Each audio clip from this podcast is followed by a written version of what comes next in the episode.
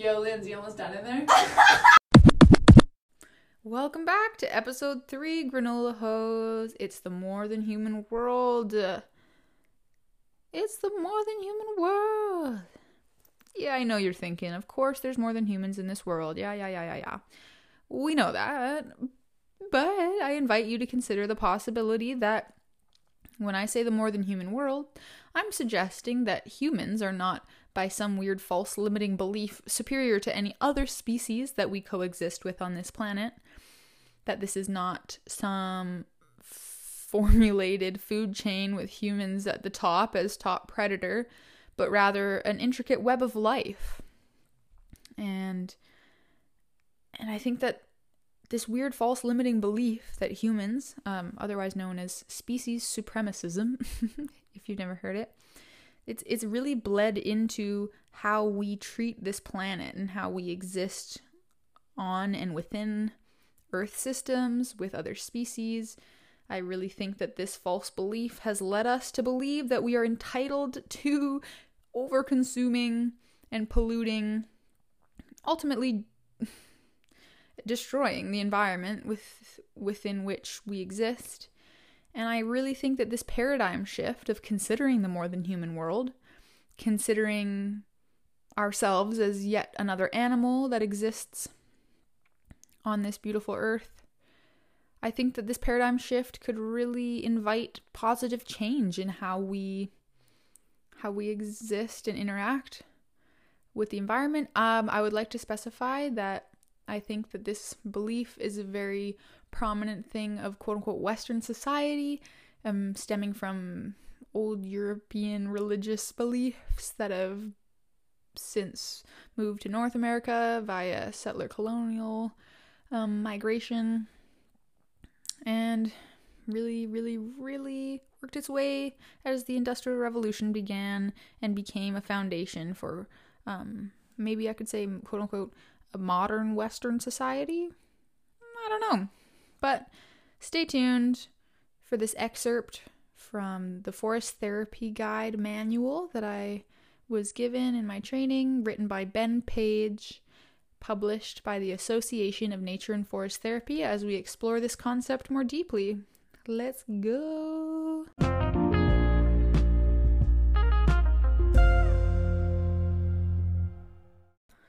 All right, so as I started saying in the introduction, I'm going to be reading an excerpt written by Ben Page on the More Than Human World that I was um, privileged enough to learn about and hear firsthand while I was completing my forest therapy guide training. It was super awesome. Oh my gosh, pardon me. Oh my goodness. I'm getting too comfortable on this podcast. I just burped and I'm not editing it out. Oh no. Disgusting. Mm. And you still rock with me? I hope you still rock with me. Mm. Anyway, yeah, it was super cool. Uh, obviously, forest therapy as a concept goes much farther beyond just exploring our place within this web of life. It's bringing awareness to our sensory experiences, slowing down, being mindful of the present, our body, our surroundings, and interacting more intentionally with a natural environment. Um, ultimately, having very restorative, really um, enlightening, sometimes um, healing experiences in nature.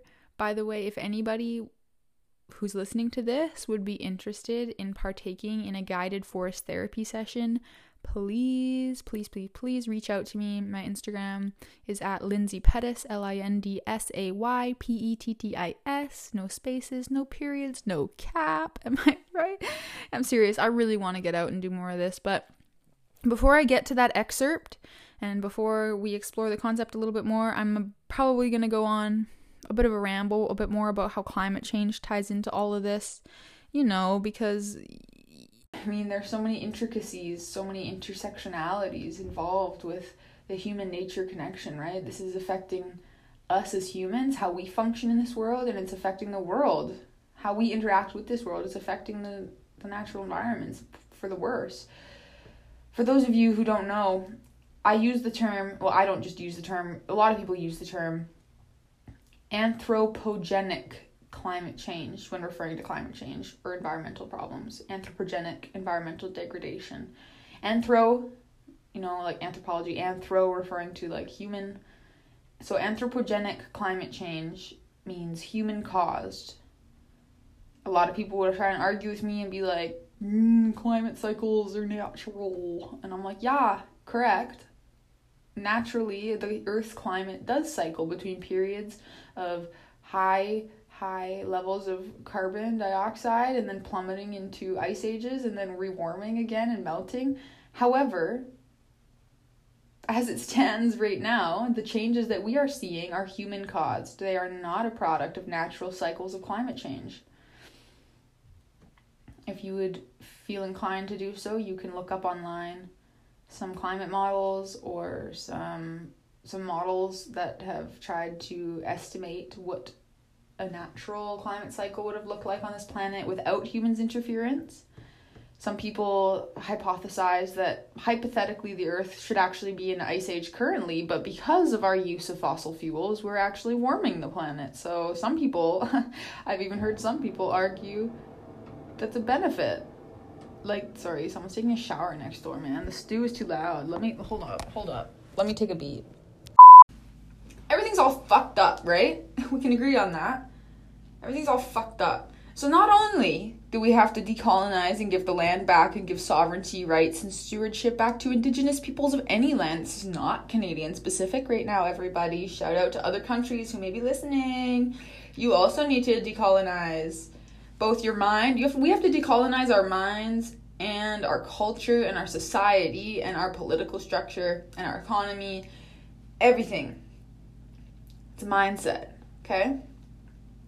And I personally honestly think that forest therapy is one way to integrate into a process of decolonizing because, hear me out, I can honestly say from my experience, the more of a nature connection that I form, the more time I spend valuable in nature, like valuable time in nature that I spend, the more my love and concern for the natural environment grows. So, in the context of environmentalism specifically, maybe not the other aspects of decolonization, but would it not be beneficial to introduce a forest therapy practice that could help heal humans and our culture simultaneously? I mean, the Association of Nature and Forest Therapy would really like to see forest therapy practices and the philosophy of it all become part of the modern medical healthcare system, to be honest.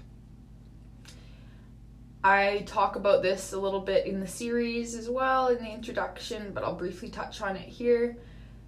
There is so much literature, so much literature to suggest that merely just looking at an image of nature could have even still some substantial benefits and produce a feeling of nature connection.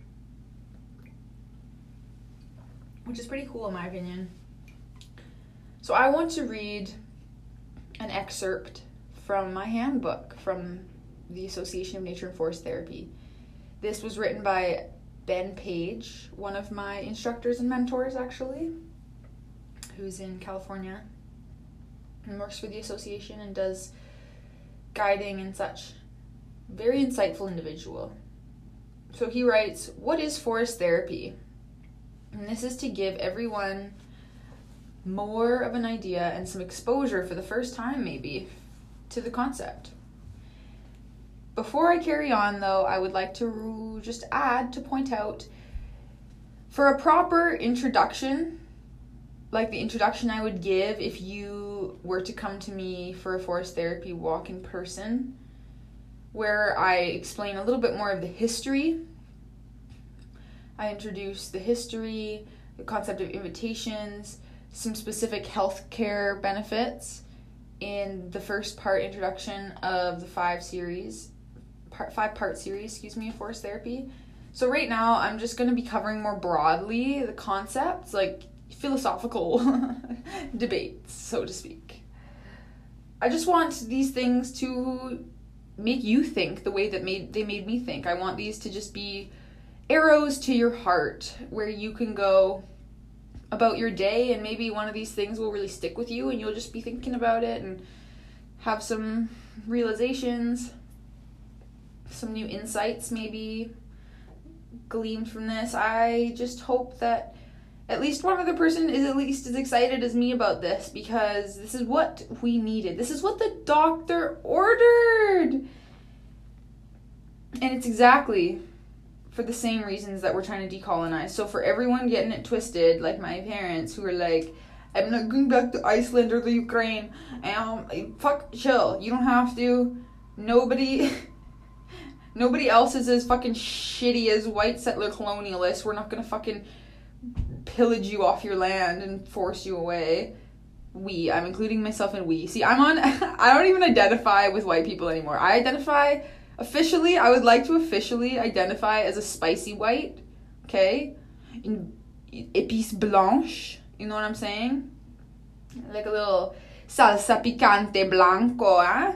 You know, like I'm on your side. I don't want to be identified with white people as an entity. I'm a white person individually. Yes, I will not lose that. Obviously, I'm not gonna. I'm not gonna start like blackfishing out here, guys. Chill. But also, I also refer to white people and say I hate white people, and I don't include myself in them. Do you know what I'm saying? It's like the entity of white people is like what secular colonial patriarchy represents. You know what I'm saying? And like a lot of people who are still within that matrix, who are still brainwashed in that belief system and narrative, they are white people that are problematic and that have not had the same kind of awareness or care or empathy and don't try and change. And that's why we need to help them understand the importance of changing and realize that this isn't just about people trying to get retaliation, right? Of course, ego's involved. I've already told you this. Our country is run by 12 year olds, so to speak. I was raised by fucking emotionally stunted people too who need to work on themselves, but who am I to judge? Who am I to judge? Not I. I'm not judging, I'm just making observations.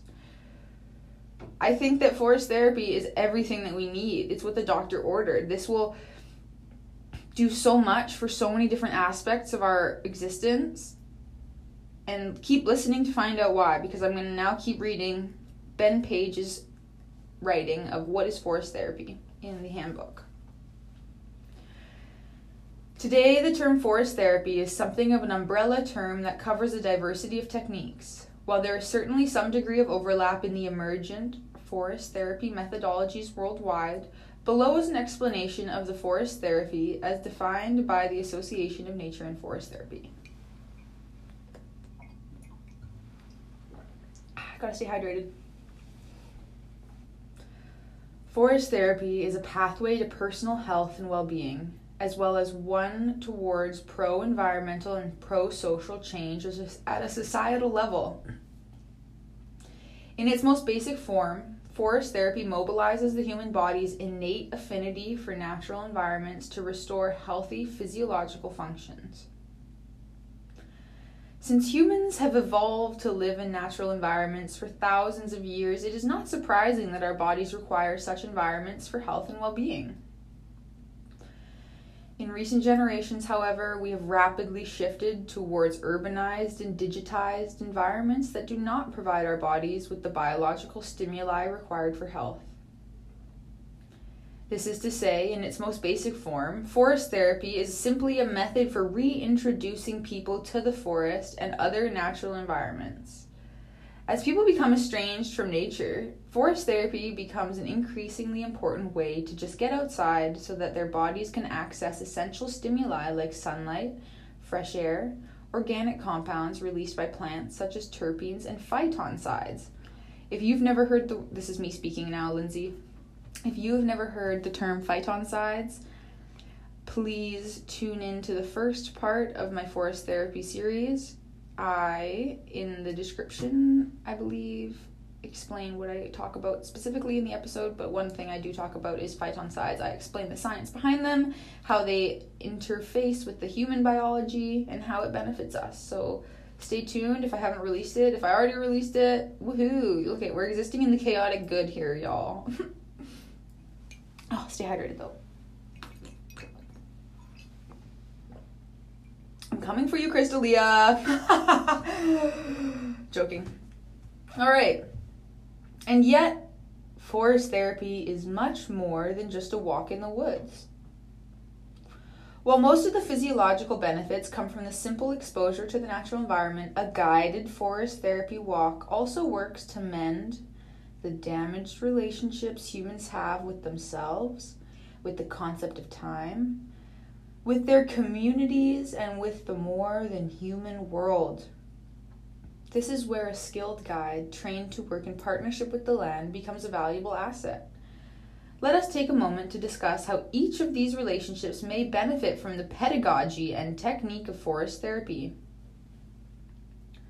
So, to begin, we'll talk about the relationship with ourselves. When we slow down, with nothing preoccupying our minds, we encounter ourselves. In our daily lives, we so rarely have the time to do this. We are usually too busy rushing from one thing to the next to ask a very simple question Who am I today? When we ask this question, surrounded by the forest and the beings within it, we begin to see our deeper selves reflected back to us. I like to call this effect the psychological mirror. We might call this emergence of the ecological self. So I want to highlight two terms there the psychological mirror in nature and the emergence of the ecological self. It is a way of seeing who we are without the labels that society places upon us. While we are on a forest therapy walk, we put aside the identifying social markers we carry with us in the tamed world. And quick aside, the tamed world, because I don't think I've defined it, refers to the modernized, industrialized, civil, I guess, quote unquote, civilized life that most of us live. A lot of us are not living off the land. Although I want to, henceforth, we start the eco village. Okay, back to the story. In the forest, we are nothing more than our essential ecological selves. And this identif- oh, excuse me, and this identity is easily observed in the mirror of the forest. One thing that I notice over and over again is that the forest illuminates how we are part of it, bound by the same principles of life that honor all beings. Whoa. Um, one of the most common revelations I witness in participants comes from time spent with trees. They say something like, I'm noticing that not a single tree is perfect. They all have scars. They are all damaged in some way. They are all resilient. And they're all beautiful, each in their own unique way. This type of observation leads people towards their ecological self, towards an acknowledgement that they too are imperfect, impermanent, and in a constant state of change. And that their own beauty is bound to these characteristics. This is one finite example, but there are infinite ways that many people begin to see how their ecological selves are illuminated through reflections in the forest. When they are not focused on knowing, as much as they are focused on being. Ooh, I got shivers. I hope this is hitting home with everyone because it sure hit home with me the first time I heard it. I believe they would say, shooketh.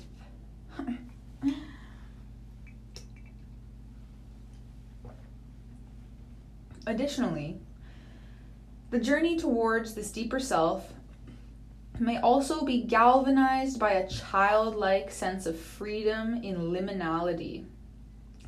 These participants often experience during forest therapy walks. Now, quick aside, I paused after the word liminality because, for those of you unfamiliar with the term liminality, and I'm sure a lot of you are unfamiliar with liminality in the context of forest therapy, I will once again direct you to the first part of my forest therapy series where I introduce this concept back to the story. Because there are no rules or, or restraints upon the process of being during a walk, participants have the opportunity to allow their bodies to lead them. We call this embodiment. In a state of embodiment, our identity becomes detached from our thoughts about ourselves and becomes connected to our relationships with place and beings in this moment. When self judgment and critical analysis is abstracted from consciousness, we begin to simply be ourselves naturally.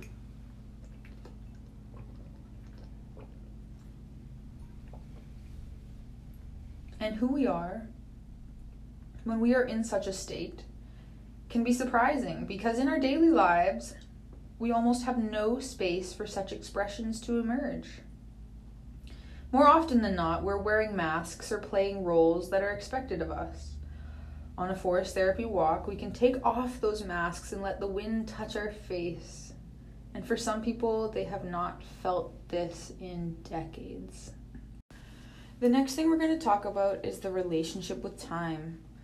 Most of the time in our daily lives, we are never here in this moment. Generally, we are somewhere else, either anticipating what is coming next or reminiscing what has already passed. But when we are not here, we are missing the full sensation of being alive. One of the principal guiding maxims of my work comes from Joseph Campbell's quote he wrote, I don't think people are seeking the meaning of life as much as they are seeking the experience of being alive. When we become fully embodied, we have nowhere to be but this moment, and then we feel fully alive. If you think about it, we cannot hear something in the past or in the future, we can only hear in this moment. We can remember a sound we heard or anticipate a sound that might come in the future, but these things are not real. They are constructed of the mind and abstracted from our direct relationship with the present moment. The same goes for all the senses. Our senses are the direct gateway to the present moment. In forest therapy, by minimizing the search for meaning and emphasizing embodiment, we help people find themselves here and now, and through such an act, come alive. One of my mentees, in her initiation as a trainer, said, We bring people to their senses. And I love this double entendre. We bring people to their senses, both in the means that we bring them to their physical senses, but also through that act, we bring people to the experience of life itself. Many people practice mindfulness meditation for this exact purpose to put aside the cycle of thought and rumination that obstruct them from the present, from presence. But for many people, the thought of achieving mindfulness becomes an impediment to actually achieving it. In forest therapy, we employ what might be considered a coyote technique of mindfulness. Hmm we never talk about mindfulness or meditation, but by bringing people's attention to fully their senses, bringing people's attentions fully to their senses, and thus into a state of embodiment, they don't struggle with the thought of desire to arrive at presence. It just happens. Relationships with the community is the next thing we're going to talk about. One of the elements of forest therapy that is often least expected by participants is that it works to mend relationships between human beings.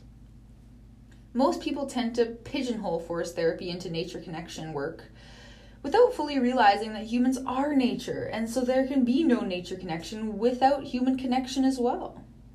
One of our primary ways this relationship mending comes into work is through the practice of circle. Circle is a methodology for teaching people how to listen to each other without judgment or competition. In Circle, we hold a deep intention to simply listen to each other without any responding. This creates an open space for people to express whatever they wish and allows others to begin to learn about how powerful the simple act of witnessing can be. Quick aside here, my words now. Once again, so much of this stuff will make more sense if you have or when you will listen to my series, my forest therapy series, the first episode in particular. The first part of the series, I will cover um, this concept of circle, and I and I will explain that obviously since this is over a podcast, um, any experience of forest therapy will be a very diluted teaser type version of the entire experience that would be provided in person. So, circle is something that you and I may not be able to share directly, but still, I want you to learn about the concept and how it fits into it all so that perhaps if you choose to reach out to me, if you live around me, and you'd like to hire me as your forest therapy guide for yourself or a group of people or a corporate retreat or your family, or whether you'd like to reach out to people in your community if you, anywhere in the world. The association has done training programs all over the world, and I could guarantee you at least one person in your state or province is a certified forest therapy guide. So all you have to do is jump on the internet, do some researching, and try and find out where you could possibly participate in this in person to have the full experience. Because again this is merely a glimpse at the world of forest therapy. I'm trying to provide a hybridized version on my podcast just to introduce people to the concept. I really need to reiterate i am not ripping off the entire experience you would get in person on this podcast because for the full for the full, for a full guided forest therapy session it would obviously be it would be valued at a paid experience. And because there are other guides around i cannot give the full experience unpaid because that would be devaluing their work. So please i'm reiterating to reap the full benefits of everything we're talking about right now you need to participate in this in person. You need to pay for the service and have a guide because yes you can still reap benefits from nature exposure but to take it to a depth where you cognitively become aware of it. I, I don't know if, I mean, some of you will still be able to do that with me just talking in your ear. Some of you will want to explore it more. You'll have a taste and you'll want to f- experience the whole thing. Maybe you'll want to become a guide and you could absolutely sign up for a course. I encourage you to look into it. Thank you for listening to that aside. I'm going back to the words written by Ben Page in the handbook now. Learning how to listen to each other is a revolutionary action. While most participants do not fully realize its significance in the moment, when we begin to listen without responding, we are reflexively beginning to practice non judgment. I'll say that again. When we begin to listen without responding, we are reflexively beginning to practice non judgment. Think about that. Mm-hmm. When there is no option but to simply listen to what another person is experiencing, we are actually practicing empathy. This is particularly potent in the practice of circle because the facilitator, the guide, is also engaged in the process. The facilitator is not teaching anything, but instead creating an open space. As guides and participants become more adept to the practice of circle, they may even begin to listen to the voice of the circle itself, for what might be called the intersection of all stories. Oh, I get shivers. Throughout this act of listening at the center of the circle, people may begin to see how our humanity is based upon shared emotional experience. I'm sorry, but if you haven't already, go listen to my second episode. Oh my gosh. I was talking about collective experience and parallel experiences, aren't wasn't I? This is exactly what I'm talking about. This can be exemplified in circle. Whoa, I'm stoked. Okay, back to the back to the program. Excuse me. We all draw from a very human palette of emotional experience, including joy, grief, sadness, curiosity, excitement, contentment, despair, playfulness, and many more. These stories are what draw us closer to one another through the lived experience of empathy. I literally said this in episode two! Guys, go listen right now if you haven't already. In our society today, too often people perceive others through the desire, oh, excuse me, through the diversive lens, the divisive lens. Oh my goodness. You know, all of them are relevant, but the paper says through the divisive lens. Pardon me the divisive lenses such as politics, religion, and culture. But ultimately, human beings are not that different when we begin to truly listen to each other's stories. I literally said this! Wow. Sorry, I'm, I'm shook. I didn't even mean to. I didn't even realize that these two things would be connected. But here I am, recording this one directly after the other one. Relationships with the more than human world as we carry on through the different aspects of forest therapy. Paraphrasing Baba Dioum, Jacques Cousteau once said, People will only protect what they love. But what is love when we apply the concept to beings beyond humans? What does it truly mean to love a tree, or a bird, or a mountain, or a river? Ben Page says, When I train guides, I often ask them to think of a person that they love. And then I ask them to engage in a thought experiment. Imagine that I give you a book with a complete history of this person, but you have never seen them, never touched them, never heard their voice, you've never had sensory contact whatsoever. Could you love this person? Hmm. Could you? I don't know. Pause and think about it. Most people tend to agree that no, they could not fall in love with someone who they have had no sensory experience of, even if they intellectually know everything about them. But this points to a fundamental problem in how we are raised to think about our relationships in the more than human world. In our education, we are made to relate to these things conceptually through books and research, but most teachers never take kids outside into the forest and allow them to explore it with only their senses. And so, most relationships people have with other beings tend to be intellectual and not of genuine love. And when I say beings, I mean humans and nature included, themselves and others. Quick aside, I said this in episode two, I think. I was talking about green schools. I'll read you guys my pre- the presentation I made on green schools. How about that? I'll read you the essay. Because this is what I'm saying, dude. This is part of our school system. This is work. This is everything. Everything's connected, man. I sound like too much of a hippie now, but whatever.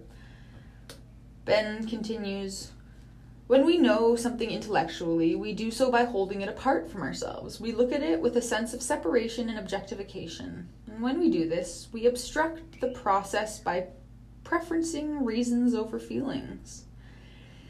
This is a cultural bias okay, that has process of relationships by preferencing reason over feeling, okay? The cultural bias that has been germinating since Descartes, okay? Descartes, for those of you who are uncultured. Perhaps even longer. We tend to not think of ourselves as species. Oh my gosh we tend to not think of ourselves, our species, as part of nature, which I also talk about in the second, no, the first part of the forest therapy series. It's called species supremacism, by the way, for those of you unfamiliar, people who think that they're somehow above nature rather than part of the web of life. So Ben says, instead, we think there is a dichotomy of nature and civilization, the dichotomy of humans and nature. We objectify living things as natural resources, and sometimes we do this to humans as well. We describe people as human resources, bro. Think about the use of human ex- like re- labor resource exploitation.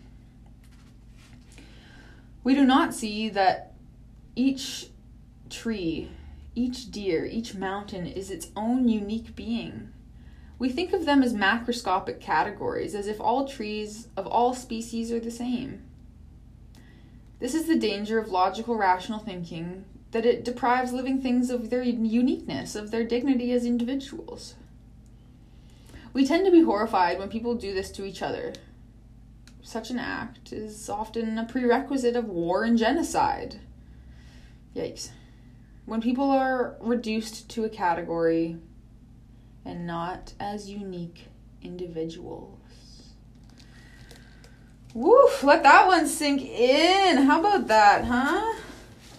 How about that? Does that is that not hitting a little bit too close to home for you? Cuz it sure fucking did to me.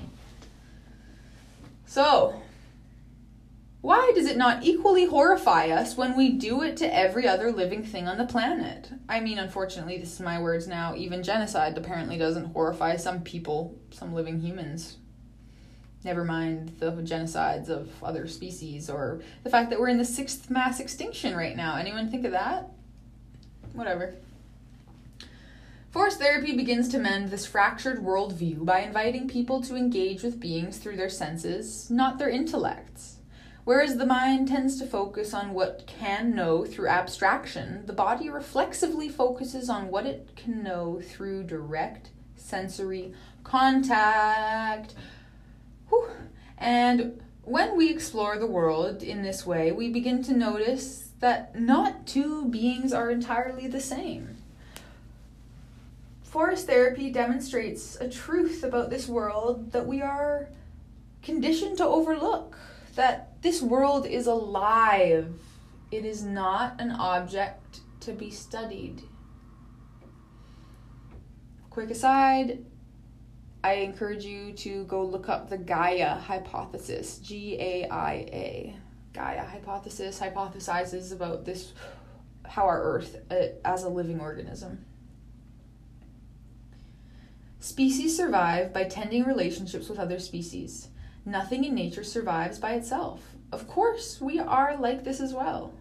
We must also learn to love the more than human world, not appreciate it for its aesthetic beauty or economic utility, but to love it as we love our children, to love it for no reason other than we genuinely desire its happiness and recognize that its happiness is competent to our own.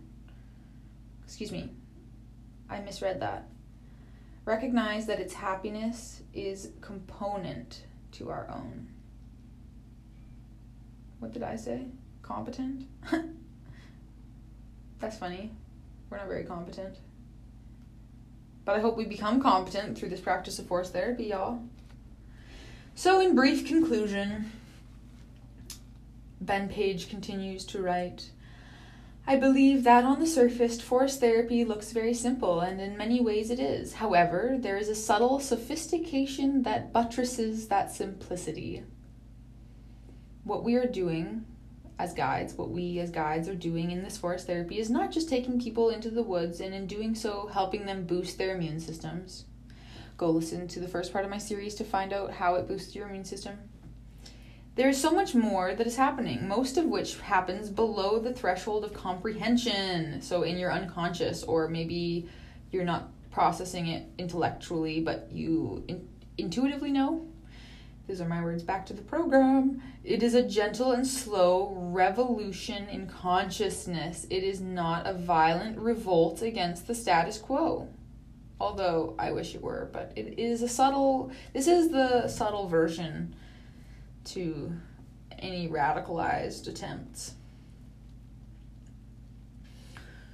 The work we do has the potential to transform the world, and I do not say that humbly. I mean that very, very, very seriously. That's a lie. I guess it is humble because forest therapy recognizes that the forest is doing the work and I'm just the guide opening the door, but I don't want that term transform the world to be devalued by somebody trying to argue that it's too vast of a statement because I don't want you to try and nitpick like that. I want you to step out of your intellectual mind and into your intuition. And I know that you know that this is important. I know that you already knew this, right? This is ancient knowledge. I'm just trying to help you remember it because humans evolved, this is my words again still, humans evolved in nature, and to it we must return, I say.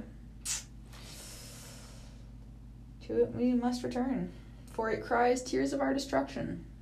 Those are also my words. So, Ben Page says, The work we do has the potential to transform the world, and this is why we have a rigorous training and certification process. I hope the guides never forget this. And I wrote at the bottom in my own words, I wrote, through sense, not intellect, we will solve this crisis. I don't know, maybe that just tried to make me feel better. um, there's also another quote that was printed on the page by the author by Kahlil Gibran, and it is, and forget not that the earth delights to feel your bare feet, and the winds long to play with your hair. Ugh, I get shivers again. Wow. Yeah, so I'm gonna go off page now. Oh, that's funny because that was a double entendre. I meant off page as in like off script, off book, but then I remembered that the author of this handbook's last name is Page, so that's pretty funny, guys. I cracked myself up. If no one, if no, even if no one else is laughing with me, I laugh with myself. Oh, okay. So, I really, really, really, really hope that what I just read affirmed, reaffirmed things that were already true to your soul. I think a lot of people are starting to wake up into consciousness right now. I think there's a lot of people that need this and are reaching out for this. They're reaching out for their ecological selves. Because your ecological self, in my opinion, is another word for your self after ego death. I think that nature is a great conduit for the death of ego. And when I, I say that, I mean, to use the terminology of the association, that psychological mirror. Because it's the same way humans mirror each other. We have mirror neurons. We not only mimic behaviors and language, but we also project.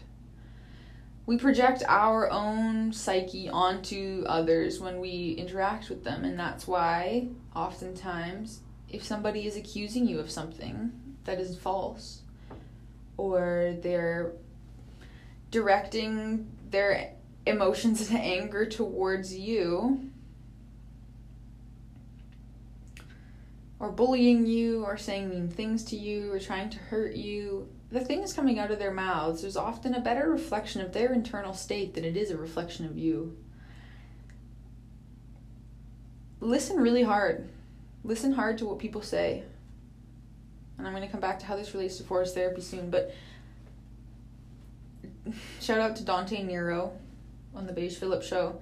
He said, You have two ears and one mouth, so you should be listening twice as much as you speak. It's ironic that I'm saying that on a podcast where all I'm doing is talking, I know.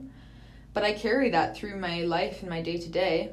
I have a hard time not talking, as you know, if you've listened to my second episode, Can We Play the Quiet Game?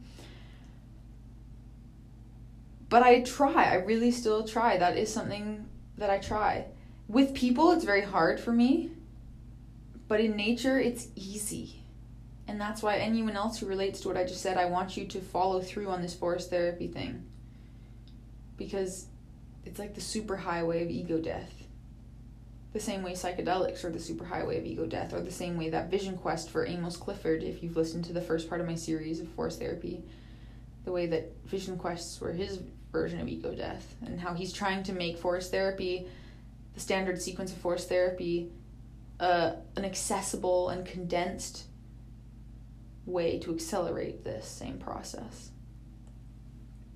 So when I say people reflect back at themselves, I mean if something somebody is doing is bother you bothering you, you know, like if you're interacting with someone and the way they're speaking is bothering you or something they're saying is bothering you or their characteristics are bothering you, take a stop in your sentence or your thought process before you say anything else. And just think why? Why is this causing a reaction in me? Why am I becoming reactionary at the thought of this? Is it because I see these characteristics in myself and I don't like these parts of myself? And so I'm annoyed when I see them in other people? Am I annoyed because I don't know, there's a million reasons why. But I'm saying look inwards. Check your ego before you become reactionary. Reactive, I should say. Before you become reactive check your ego just for a sec and be like, where is this reaction coming from? Is this a genuine emotional response that I should communicate in the moment because it's relevant? Or is this my ego being triggered? Or is this trauma being triggered? That's another important one. If you're triggered in your traumas or something, be aware of how you react to other people and let that out on other people because it says a lot more about you than it does about them, right? Like, it's not a cute look. So, when you do psychedelics or when you spend time alone in the forest or in nature, now you have that psychological mirror, but no other human to reflect it back at you. You realize that the mirror is in within yourself. That's when you realize the mirror is within yourself. And that you see your world, your life, your experience is a projection of your conscious experience in your mind and your thoughts and your and your narrative, your internal dialogue.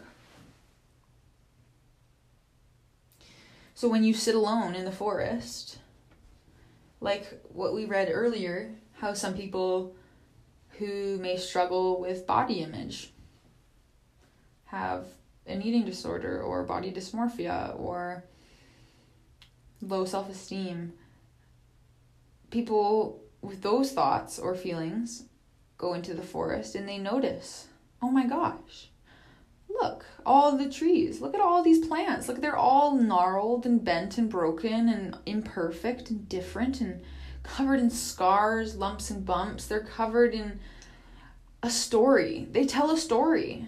The the markings on their bark or their outer exteriors are actually beautiful in how they're different because they all tell their own story. They're all individuals, just like how you realize humans are all individuals and that the danger in grouping things into a larger collective. As we said, people will group a demographic into a stereotype that is false and then act upon it. But but by doing that it dehumanizes the individuals within that demographic you are grouping and you begin to treat this demographic as if they weren't even humans worthy of your equality and empathy. It's like you're othering, the distancing of it all is horrible. Look what it's done in history. Look what being caught up so much in our intellect has got like look where it's taken us look where it's got us look at how in my first two episodes i talk about news articles of things happening in canada right now and how they're they're all a byproduct of these lack of connections they're a byproduct of humans thinking that they're above the earth and nature humans thinking that species supremacism and their intellect somehow make them entitled to overexploit every other species that we share this planet with, that we coexist with, that we couldn't live without, by the way. This lack of nature connection is not only detrimental to the environment and to other species and to groups of humans that you have dehumanized I've lost my train of thought because I just get so upset. I get so frustrated.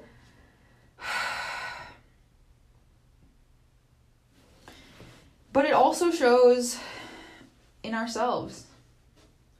Look at how everyone fills the void with alcohol, drugs, sex, meaningless relationships, technology, video games, social media.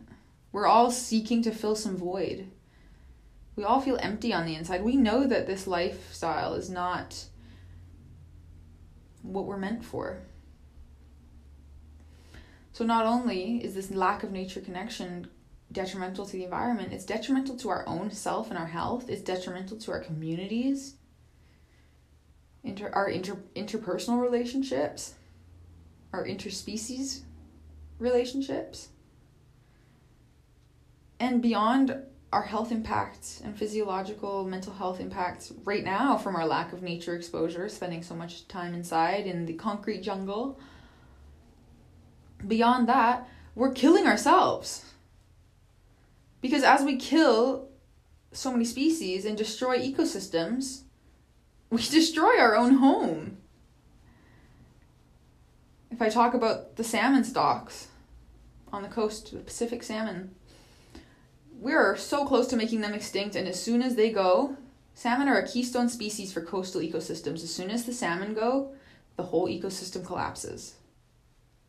People act like that's not a serious thing that will affect us, that it'll somehow be separate from us that our concrete palaces will somehow protect us. Now, I have no doubt in my mind that humans are like cockroaches and that a few select wealthy, affluent assholes will somehow find a way to adapt to this coming change.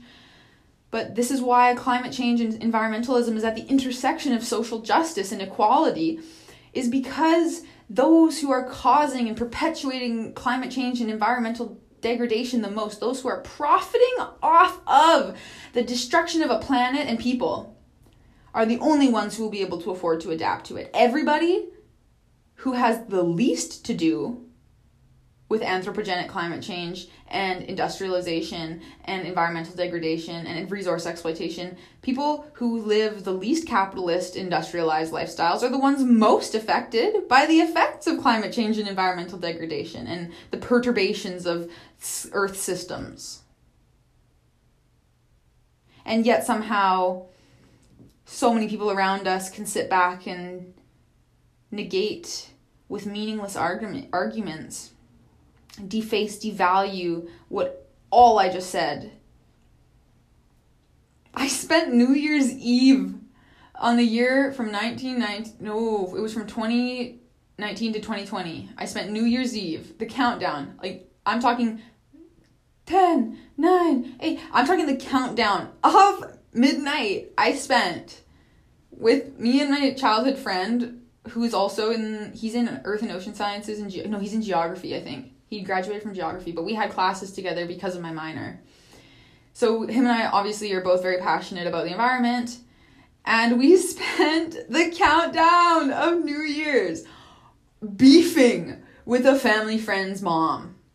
Okay, so every New Year's, we like have all of our family friends get together and the kids and the parents, like even though the kids are all adults now, we still like get together and play like this silly cardboard box game and the parents all get too drunk. Now the kids also sometimes get drunk, but I personally don't really like to drink. and it's normally a really fun time. But somehow I slipped. I slipped up and ended up in a conversation. I plopped down accidentally into a conversation that led to like an hour long fucking debate between someone's mom who I've known my entire life. This bitch was like my second mom. I have like three moms, okay? I have three sets of parents because I was raised with three families since we were babies and we all lived side by side by side and we're like running back and forth between each other's houses or whatever, you know. I'm very thankful for that because if I didn't have other adult role models to model behavior for me, I don't know who the fuck I would be today, dude. Sorry. Anyway, I ended up in a conversation on New Year's in which my friend and I were arguing with someone's mom about climate change because apparently, and I didn't know this, I thought this mom was the best mom out of all the moms. I, this was my favorite mom for a while when I was a kid. I thought this mom was my favorite mom. And then I came into adulthood and realized this mom has some right fucked up beliefs, huh? So apparently this bitch is a climate denier. Ah! I didn't know that. Apparently this bitch is a climate denier, which is shocking because this individual is also highly educated, which is concerning. I want to remind you that just because somebody has a very, very high up education in academia does not mean that they're not also misinformed and uneducated in other ways. Just the same as people who think that they have shit all figured out. No, no, I don't have all things all figured out. I'll be the first to say that. The more you know, the more you realize how much you don't know. We don't know anything. The only truth in this world is that there is no capital T truth, okay? However, I'm still in it arguing about this shit because I gotta cling to something, okay? So I had to cling. I have to cling to the fact that I'm pretending I do know everything about climate change in order to have this argument, okay? I just needed to do that quick run around so you don't try and come for me again. Okay? In this in this context, fuck yes, I do know everything about climate change. Shut the fuck up, okay? But like spiritually, like no, I know I don't know everything. We don't know everything. Science doesn't know everything, you know? So there we sit. And this uh, woman, this educated woman is sitting there telling me and my friend about how climate change is merely an attempt at fear mongering fabricated by capitalists. This person's a libertarian, okay? Like they're like doomsday prepper, actually, apparently, which is even wild, more wild. I didn't even know. Um, so, so that just is also funny because it's like we're against the same people, but like in a different way. Do you know what I mean? like we're like fuck the capitalists, but then we totally went in different directions. Like, and then we really like did not read the same end of the book, right? So, so she's like, this is an attempt at fear mongering. They're trying to keep people in submission, in control by using the fear of a climate change, and is arguing that yeah, you know, perturbations of the climate cycle are normal in history and in Earth systems. And I'm like, yeah, but like, ugh, like anthropogenic shit though, you know. And then she's like, no, it's all fake. She's like, it's fake. It's fake news. She's like, oh, it's fake news. And I was like, my friend and I were like, huh? What? Sorry, huh? And you know we had to fight it out respectfully. We have intellectual debates. I don't actually fight with people, although I do fantasize about getting in a fist fight one day. I always have. It's been a dream of mine, but I'm really a non-violent person. I'm a pussy. My point is, we really didn't make it very far. Eventually, her husband came and joined the conversation after they realized we completely missed the countdown and celebration of New Year's. He came down. He's like, "Oh, there you guys are. What do you?" And he like heard part of the conversation, and he's like, "Okay, okay, no, oh no, no." He was like, "I said her name." He's like, "No, we're not doing this here right now, hun." And he was he pulled her away, and we laughed.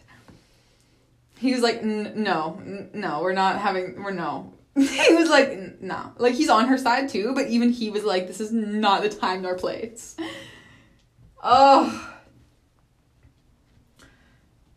I don't know. It scares me though. Like, yeah, she's not wrong. She okay, so she was like, there's a lot of literature. She encouraged me to go look up a lot of literature, okay? She was also using academia on her side, which is the thing that scares me because like I've said, statistics, you know, like they're really good at proving your own bias. So take it with a grain of salt, if you will. The fact that we were both using science to try to argue our points, but they were completely different points, is kind of sketch. But I don't remember any particular articles, but she was saying that there is literature out there that we should look into about how this is natural part of the cycle and how it is being used as an attempt at fear mongering to keep people people in submission. I really personally don't ascribe to that narrative. I don't understand where it's coming from. I really did minimal research after that conversation for her side of the story because I was shooketh. But there's also a lot of literature to indicate that these concerns are very relevant. Um, and environmental degradation is a genuine concern. Actually, hold up. Pause, pause, pause, pause, pause. Let me put in a clause here. I did not specify. Obviously, this woman agrees that environmental degradation is a problem. This woman agrees that pollution, like, you know, like plastics in the ocean, our landfills, like pollution, like of chemicals everywhere else in like water systems and the air are problems. Um, overfishing, she agrees, is a problem. Specifically, climate change, anthropogenic climate change, she disagrees with. And I just, to that person, I say, I hope you do forest therapy and you think about your life. Okay, bye. Have a good day. I love you.